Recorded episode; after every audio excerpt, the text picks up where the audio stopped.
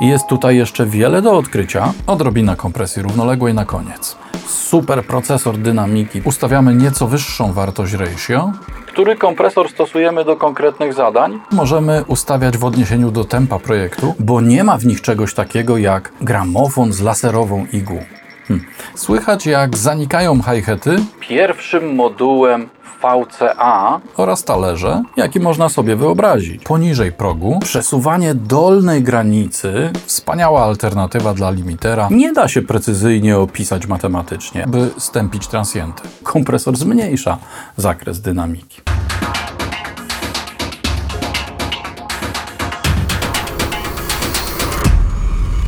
Tomasz Wróblewski, zero D B kropka P L.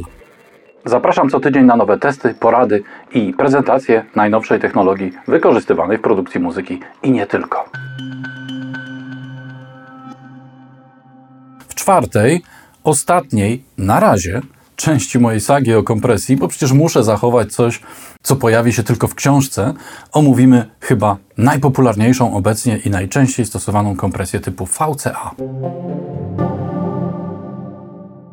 Uważa się ją za najbardziej stabilną i wszechstronną metodę kompresji, chociaż nie tylko kompresji, bo również ekspansji, bramkowania, dekompresji, deekspansji i wszystkich innych zabiegów na dynamice dźwięku. Mówię tu o rozwiązaniach analogowych, bo w przypadku wtyczek trudno jest jednoznacznie powiedzieć, z jakim rodzajem kompresji mamy do czynienia, choć najczęściej jest to po prostu modelowanie jakichś klasycznych rozwiązań sprzętowych. I te ostatnie zawsze będą miały istotną przewagę nad cyfrowymi, bo nie ma w nich czegoś takiego jak aproksymacja parametrów. Otóż cyfra z uwagi na swój, nazwijmy to, charakter, słabo odtwarza ciągłość zmian i mnogość kombinacji różnego typu ustawień.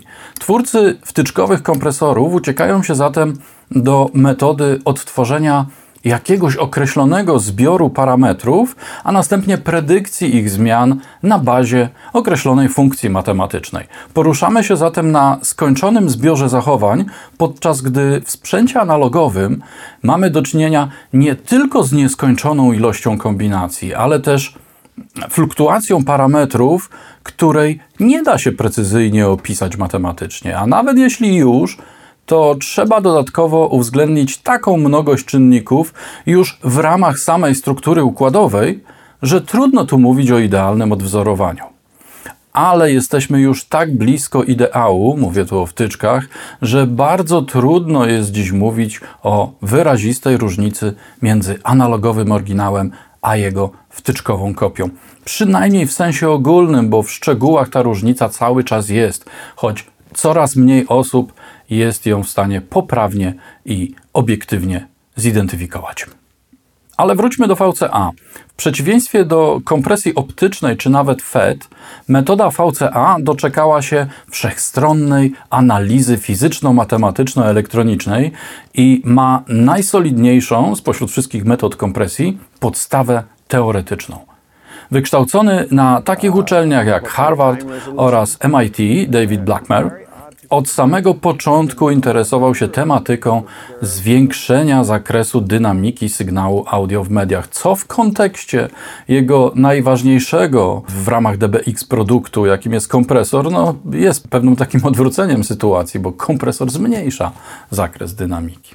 Punktem wyjścia w jego badaniach był fakt, że orkiestra symfoniczna potrafi wytwarzać ciśnienie dźwięku w zakresie mocno przekraczającym sto decybeli S P L, podczas gdy rozpiętość dynamiczna mediów w tamtych czasach, w latach sześćdziesiątych, bo wtedy zaczyna się historia z kompresją V C A, z trudem mieściła się w siedemdziesięciu decybelach. Dlatego też założona przez niego firma wzięła swą nazwę od zwrotu Decibel Expansion, D B X.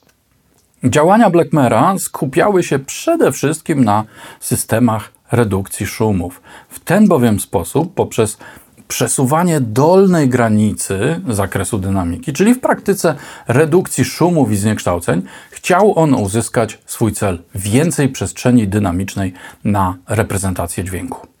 Efektem jego badań było stworzenie w tysiąc dziewięćset siedemdziesiątym pierwszym roku układu znanego obecnie jako Blackmer Gain Cell. Był to wyjątkowo stabilny, bazujący na czterech komplementarnych tranzystorach układ sterowania napięciem, który okazał się pierwszym modułem V C A, Voltage Controlled Amplifier, wzmacniacz sterowany napięciem, mogącym znaleźć zastosowanie choćby jako regulator poziomu głośności w najwyższej klasy torach sygnałowych, co otworzyło drogę do automatyzacji różnego typu parametrów audio. Ten opatentowany w tysiąc dziewięćset siedemdziesiątym szóstym roku układ V C A jest z powodzeniem stosowany do dziś w różnych urządzeniach i w różnej formie, także w postaci gotowych rozwiązań scalonych. Z uwagi na konieczność zachowania stabilizacji termicznej, moduł Blackmer V C A oryginalny został zamknięty w metalowej, zalanej, zasychającą masą obudowie i w takiej postaci, znanej obecnie jako dwa zero zero Silver Can, wykorzystywany jest w kompresorach D B X sto sześćdziesiąt oraz D B X sto sześćdziesiąt jeden. Moduł V C A rozwijał się w kolejnych latach, stopniowo rozbudowując. Już jako powszechnie dostępny dwieście dwa Black Can znalazł zastosowanie w kompresorze D B X sto sześćdziesiąt pięć i stosowany był w wielu innych produktach z lat osiemdziesiątych. Jego cechą charakterystyczną jest praca logarytmiczna w reżimie sześć milivoltów na decybel. Oznacza to, że każda zmiana napięcia sterującego o sześć milivoltów pozwala na zmianę poziomu wyjściowego wzmacniacza sterowanego napięciem o jeden decybel. W nomenklaturze D B X funkcja ta nosi nazwę charakterystyki decylinearnej, czyli logarytmiczne zmiany w decybelach przekładają się na liniowe zmiany poziomu sygnału. Tym, co wyróżniało rozwiązanie Blackmera od innych tego typu, jest wyjątkowo niski poziom szumów oraz zniekształceń. O co tu dokładnie chodzi? Do czasu pojawienia się rozwiązania D B X uzyskanie stabilnej charakterystyki przejścia w kompresorach i limiterach było bardzo trudne i w gruncie rzeczy nieprzewidywalne, wymagające eksperymentów i działań metodą prób i błędów. Nie można jednak nie zauważyć, że w ten sposób powstały rozwiązania o wyjątkowo oryginalnym brzmieniu, będącym pochodną mniej lub bardziej trafionych koncepcji. Od momentu pojawienia się niemal perfekcyjnego układu decylinarnego V C A, kształtowanie charakterystyki dynamicznej stało się oczywiste i pozwalało na precyzyjne definiowanie parametrów kompresji. Historia D B X oraz rozwiązań V C A Blackmera jest dość skomplikowana, ale warto ją chociaż tutaj w skrócie przytoczyć, by móc lepiej zorientować się w tym, co jest czyje i dlaczego. W tysiąc dziewięćset siedemdziesiątym dziewiątym roku David Blackmer sprzedał D B X firmie Birmingham Sound Reproducers. Do tysiąc dziewięćset osiemdziesiątego dziewiątego roku produkowała ona całą gamę sprzętu konsumenckiego wykorzystującego V C A, w tym gramofony, magnetofony i wzmacniacze. Wtedy też pojawiły się kompresory sto sześćdziesiąt X oraz sto sześćdziesiąt X T. Przez pewien czas D B X jako oddział B S R należał do japońskiej firmy Edison Laser Player, której założyciel Sanyu Chiba wynalazł gramofon z laserową igłą. Ta następnie, mówię tu o firmie, została sprzedana do A K G, by w ten sposób w tysiąc dziewięćset dziewięćdziesiątym czwartym roku trafić do korporacji Harmana, czyli od niedawna do Samsunga. W tym samym okresie kilka kluczowych patentów D B X na mocy wykupu oddziału D B X O M zakupiła firma Dead Corporation, założona w tysiąc dziewięćset osiemdziesiątym dziewiątym roku przez specjalistów z D B X. Stworzone przez nią układy scalone z serii dwadzieścia jeden osiem X są bezpośrednimi kontynuatorami oryginalnych rozwiązań Blackmera i jako takie znajdują zastosowanie w urządzeniach takich marek jak między innymi Solid State Logic oraz Smart Research. Na stronie internetowej Dead Corp można znaleźć największą bazę informacji na temat V C A, historii tego typu rozwiązań, konkretnych przykładów zastosowań, gotowych rozwiązań dla konstruktorów, schematów, modeli spice itd. Tak naprawdę D B X model sto sześćdziesiąt, najczęściej poszukiwany przez miłośników vintage, jest chyba najbardziej nowoczesnym klasykiem kompresji, jaki można sobie wyobrazić. Zarówno w nim, jak i w jego kolejnych wersjach, czyli sto sześćdziesiąt jeden, sto sześćdziesiąt X, sto sześćdziesiąt X T, sto sześćdziesiąt A, sto sześćdziesiąt dwa oraz sto sześćdziesiąt pięć, nie ma żadnego transformatora na wejściu ani wyjściu, które w każdym przypadku są symetryzowane elektronicznie. Dopiero w produkowanych obecnie wersjach sto sześćdziesiąt S L oraz sto sześćdziesiąt dwa S zdecydowano się na ukłon w stronę purystów oraz stacji radiowych, gdzie wysoka wartość C M M R, czyli tłumienia sygnału współbieżnego, jest niesłychanie istotna, implementując transformator wyjściowy. Debiutujący w tysiąc dziewięćset siedemdziesiątym szóstym roku niewielki i relatywnie niedrogi D B X sto sześćdziesiąt V U od razu zdobył uznanie wśród realizatorów studyjnych. Stało się tak z uwagi na jego wyjątkowo prostą obsługę i możliwość natychmiastowego uzyskania oczekiwanych efektów. Jego kompresja jest doskonale słyszalna i bardzo charakterystyczna, głównie z uwagi na zastosowanie charakterystyki twardego kolana, czyli natychmiastowego przejścia w stan tłumienia zaraz po przekroczeniu progu threshold. Zaczynamy od obniżenia progu threshold, obserwując wskazania diod. Below sygnalizuje poziom sygnału poniżej progu, a above informuje o jego przekroczeniu, czyli aktywności tłumienia. Compression to głębokość kompresji, czyli ratio.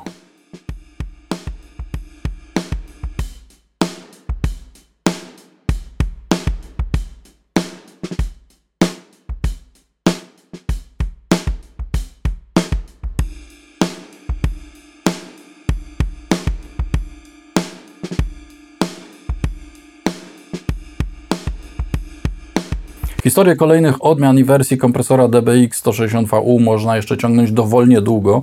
Najciekawsze jest jednak to, że sama koncepcja kompresora V C A okazała się przełomowa dla tego typu narzędzi studyjnych i otworzyła furtkę mm, dla wielu różnych iteracji tego rozwiązania, wprowadzając obróbkę dynamiki na te obszary, gdzie może funkcjonować na przykład jako D S R, expander, de-expander czy dekompresor. Zajmowaliśmy się tutaj kompresorami w ich mm, korzennej, wzorowanej na oryginalnych rozwiązaniach sprzętowych formie. Obecnie jednak już pod postacią wtyczek kompresory zaczęły wychodzić znacząco poza granicę wytyczoną przez technologię analogową. Dobrym przykładem jest tutaj Flux Solera. Super procesor dynamiki, potężny i wszechstronny, ale wymagający doskonałej znajomości tematu, by móc z niego w miarę sprawnie korzystać. Procesor w trybie klasycznej kompresji, ale z jej wyłączeniem powyżej pewnego progu, by zachować transienty.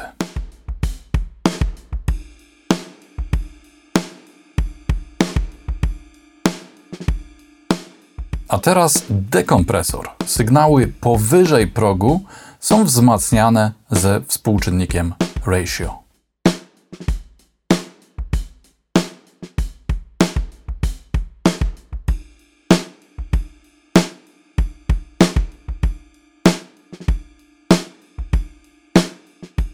Klasyczny, ale bardzo zaawansowany expander, tłumiący sygnały poniżej progu zadziałania. Słychać, jak zanikają hi-haty oraz talerze i skraca się wybrzmiewanie bębnów.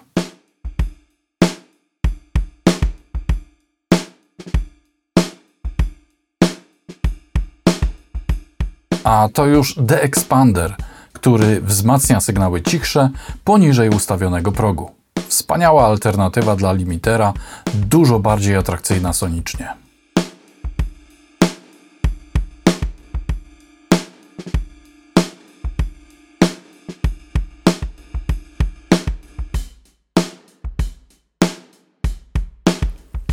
Ciekawie prezentuje się też swego rodzaju hybrydowy Waves H-Compressor. Sprawdzamy ustawienie ratio i obniżamy próg kompresji.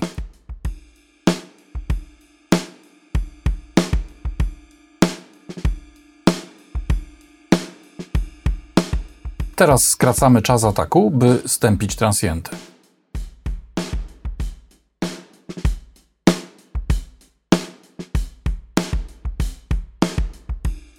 I aktywujemy tryb punch, przy którym transienty są mocniej akcentowane.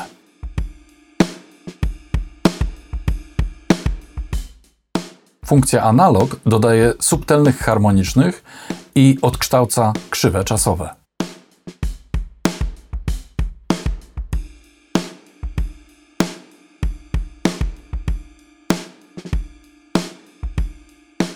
Release możemy ustawiać w odniesieniu do tempa projektu, by zachować plastykę rytmu kompresji.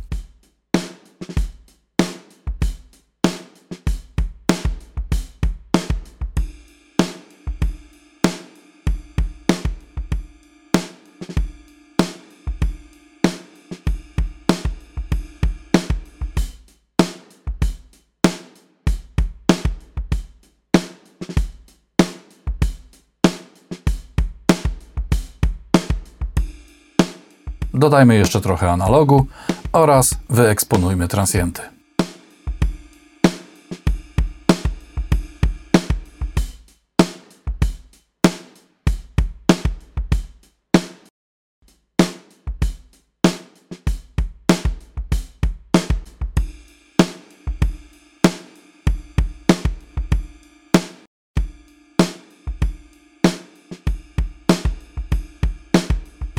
Distressor, już od dawna należący do panteonu kultowych narzędzi dynamiki, to w istocie połączenie kompresji i układu nasycenia.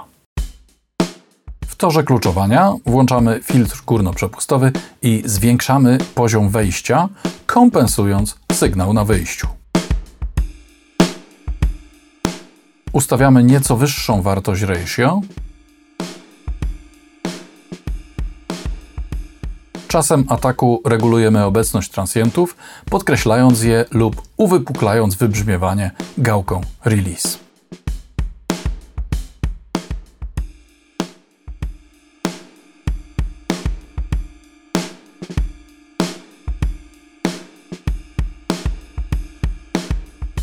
Redukujemy oddziaływanie kompresji na tony środkowe i aktywujemy zniekształcenie toru audio.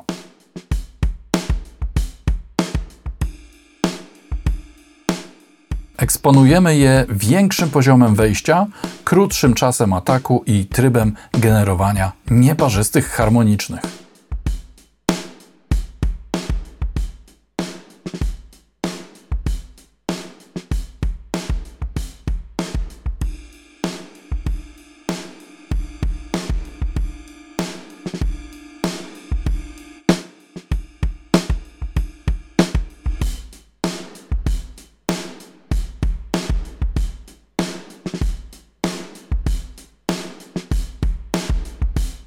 Odrobina kompresji równoległej na koniec.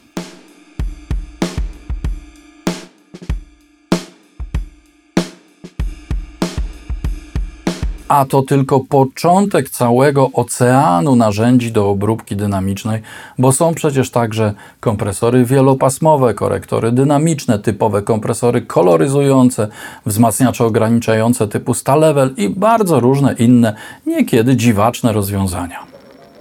Który kompresor stosujemy do konkretnych zadań? Hmm. Gdyby istniała odpowiedź na to pytanie, na rynku nie byłoby tak wielu różnych modeli.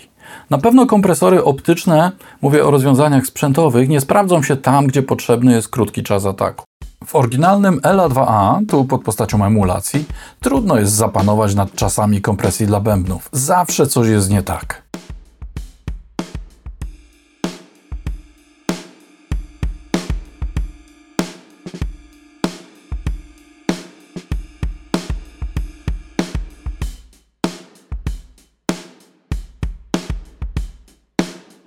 W przypadku wtyczek nie ma to już takiego znaczenia, bo pozwalają one, zwłaszcza w trybie look-ahead, pracować począwszy od czasu ataku ustawionego na zero, czego, jak powiedziałem, sprzętowe, analogowe oryginały nie mogły uzyskać.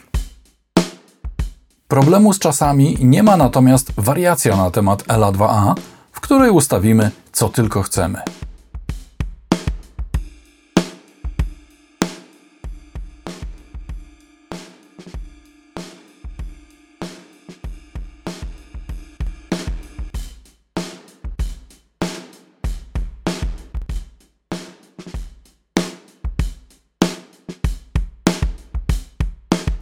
A zatem próbujcie, szukajcie, eksperymentujcie i uważnie słuchajcie zarówno pojedynczych ścieżek, jak i oddziaływania kompresji na ścieżki i grupy w całym miksie.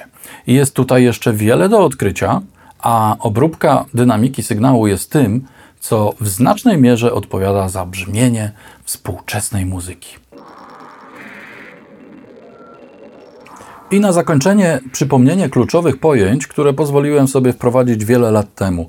Mikrodynamiki i makrodynamiki. Ta pierwsza odnosi się do obróbki obwiedni sygnałów powtarzalnych, jak na przykład bębny, instrumenty czy nawet wokale. Jesteśmy tu w stanie dość precyzyjnie określić parametry czasowe kompresji, bo są one przewidywalne i możemy intensywnie ingerować w ich obwiednie głośności.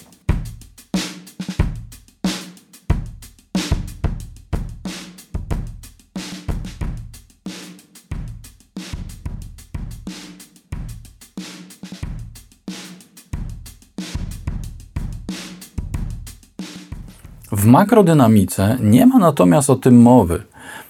Przyjmuje się, że w trybie makro kompresor niemal ciągle pracuje w trybie większego lub mniejszego permanentnego tłumienia, a czasy jego reakcji będą definiować finalne brzmienie. I przy krótkich ustawieniach, zwłaszcza release, ilość harmonicznych.